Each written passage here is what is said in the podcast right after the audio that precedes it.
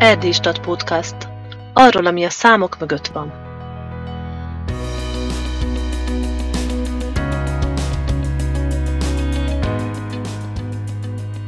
Jó napot kívánok! Köszöntöm a hallgatókat, Székely Panna vagyok. Az Erdélyi Stat Podcast első adásának vendége Barna Gergő, szociológus, az Erdélyi Stat vezetője, valamint a frissen megjelent a romániai magyar iskolahálózat szerkezetéről szóló tanulmánynak a szerzője. Köszöntelek! Üdvözlöm a hallgatókat! Mielőtt rátérnénk a mai beszélgetésünknek a témájára, vagyis az elemzésnek a részleteiről kérdeznélek, arra kérlek, hogy egy röviden mutasd be, hogy mi is az Erdélyi Stat, milyen céllal jött létre, mivel foglalkoztok. Hát Erdélyi Magyar Statisztikai Szolgálatnak nevezzük magunkat, immár két éve vagyunk jelen a nyilvánosságban. A projektnek a célja az Erdélyre, illetve az erdélyi magyarokra vonatkozó társadalmi-gazdasági folyamatoknak a statisztikai elemzése, ezeknek a megismerése, illetve megismertetése.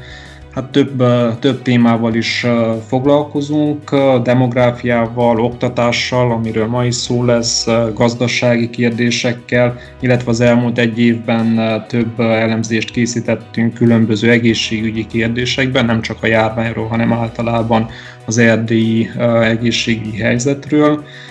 És fő célcsoportunkat két fele szoktuk osztani, vagy úgy próbáljuk meghatározni, tehát egyrészt a döntéshozóknak, intézményvezetőknek, vállalkozóknak igyekszünk olyan információkat szolgáltatni, amit a napi munkájukban használni tudnak, de ugyanakkor azt is fontosnak tartjuk, hogy a tágabb nyilvánosságnak is bemutassuk a, a fontosabb, lehetőleg minél reálisabb, minél aktuálisabb statisztikai adatokat.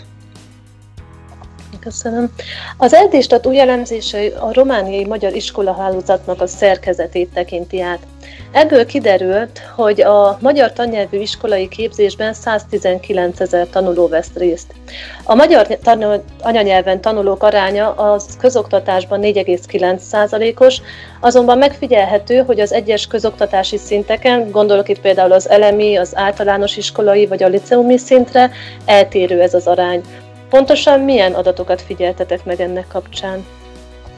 Talán érdemes azzal kezdeni, hogy ez egy hosszabb kutatási projektnek a része, tehát egyrészt az Oktatási Minisztériumnak a beiskolázási számait vettük figyelembe, másrészt pedig kétezer-tizenkilencben volt egy saját adatfelvételünk tanügyi barométer néven, amelyikben sikerült az összes magyar tagozattal rendelkező iskolába úgymond eljutni, és egy kérdőívet kitöltetni az intézményvezetőkkel.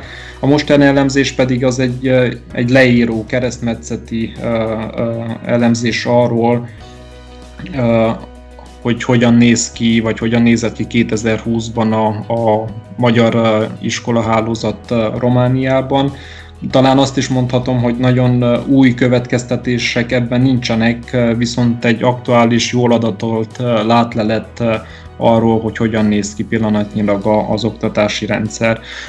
Ami az oktatási szinteket illeti, hát igen, tehát egyben szerencsésnek mondható a helyzet, az, hogy alapfokon elsősorban az elemi, de az általános iskolai oktatásban is jó a magyar nyelven tanulóknak az aránya, tehát ez öt egész négy - öt egész öt százalékos, ami közelíti az iskoláskorú populáción belül a, a magyaroknak az arányát.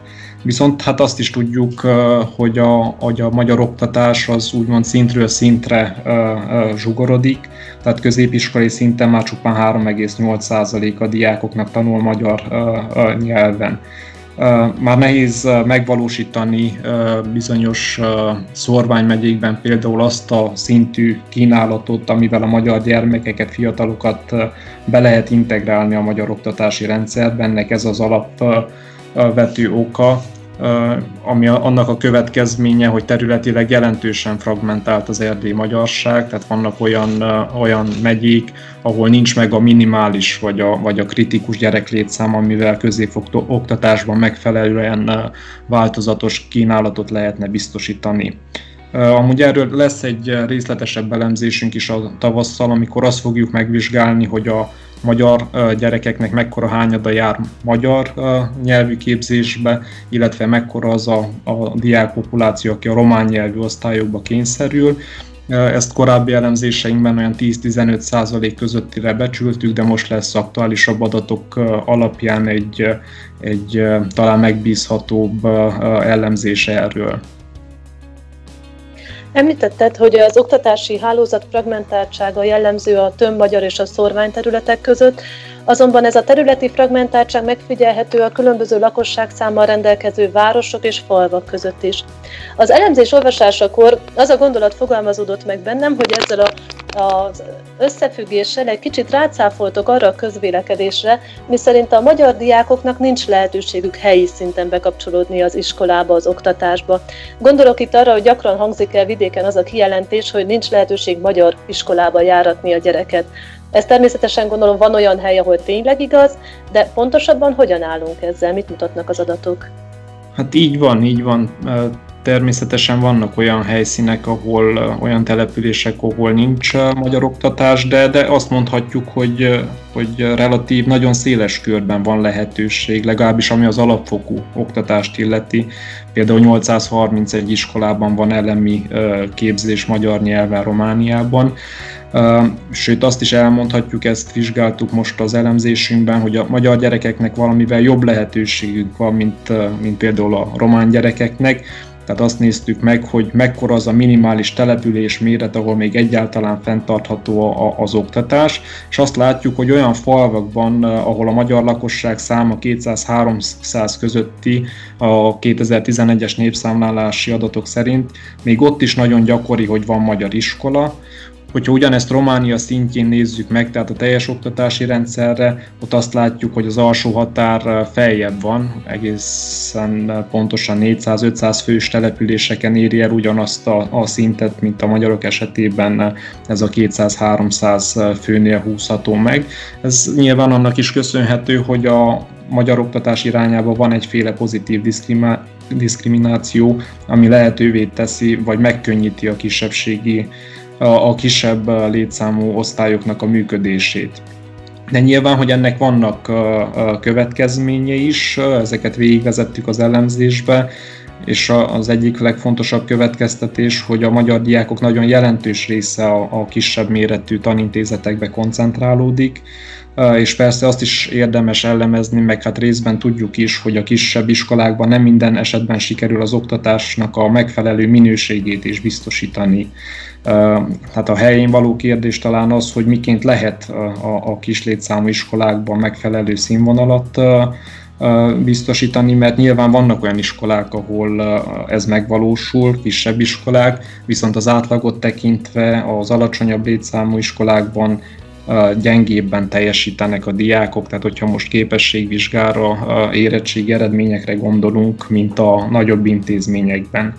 Vagy ugyanide a fragmentáltsághoz tartozik az is, hogy, hogy a szimultán oktatásban résztvevő magyar tagozatos gyerekeknek az aránya elég jelentős, egészen pontosan huszonegy százalékos, tehát az elemi szinten mintegy egyötöde a magyar diákoknak összevont osztályokba tanul. Elég sok Szorvány megyében ez akár a többséget is képezheti, és szerintem itt is az a kérdés, hogy miként vagy milyen pedagógiai módszerekkel lehet a, a megfelelő színvonalat, minőséget biztosítani az összevont osztályok esetében. És talán pont ezek azok a kérdések, amiket felsoroltál, amik kihatnak a magyar oktatási kínálatra is.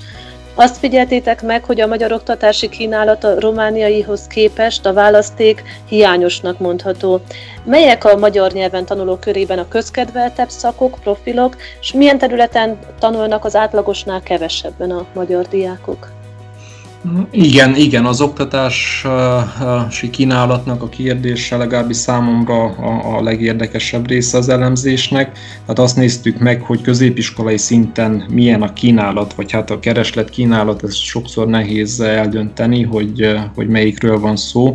Viszont, hogyha az országos eredmények, az országos intézményrendszerhez hasonlítjuk ezt, akkor azt látjuk, hogy az elméleti oktatásban is már vannak, tehát a liceumi szintről beszélek, vannak hiányosságok, országok, tehát alapvetően a filológiai osztályokban alulreprezentáltak a, a, a magyarok, de részben a matematika, informatika, illetve a társadalomtudományi profilú osztályokban is, és még hangsúlyosabb a helyzet, hogyha a szakközépiskolai technológiai liceumokat nézzük, tehát ott összességében véve kisebb a magyaroknak az aránya, de még azon belül is vannak elég jól meghatározható szakok, mint például a közgazdaságtan, a mechanika, a környezetvédelem, az élelmiszeripar, ahol jelentősen alul marad a magyar nyelven tanulóknak az aránya.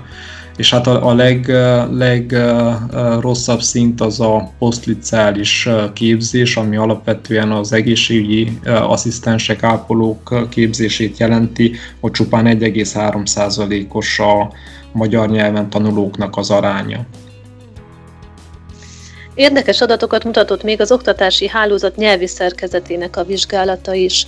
kétezer-tizenkilenc tavaszán készült el az Erdélyi Stat, a Nemzeti Kisebbségkutató Intézettel közösen készült tanulmánya vagy adatfelvétele, a tanügyi barométer, amiben vizsgáltátok ezt a kérdést. Mi figyelhető meg ennek kapcsán? Hát a, a legfontosabb következtetés talán az, hogy a, a magyar nyelven tanulóknak a kétharmada, tehát hatvanöt százalék fölötti aránya kizárólag magyar intézményben tanul, tehát magyar oktatási helyszínbe jár, és a fennmaradó egyharmad az, aki különböző vegyes iskolákba tanul.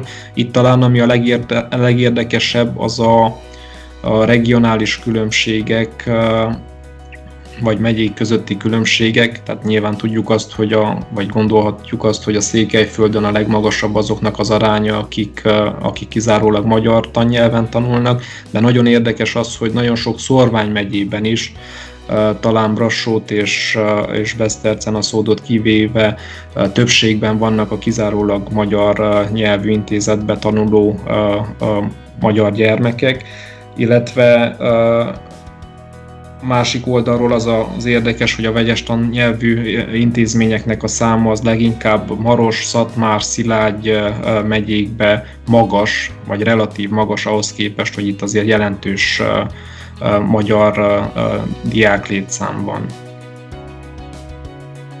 Köszönöm a beszélgetést! A hallgatókat arra bíztatom, hogy olvassák el a teljes elemzést, ezt megtalálják az erdélystat pont ru honlapon. A későbbiekben fogunk még jelentkezni az Erdélystat podcasttal újabb témák és újabb elemzések kapcsán.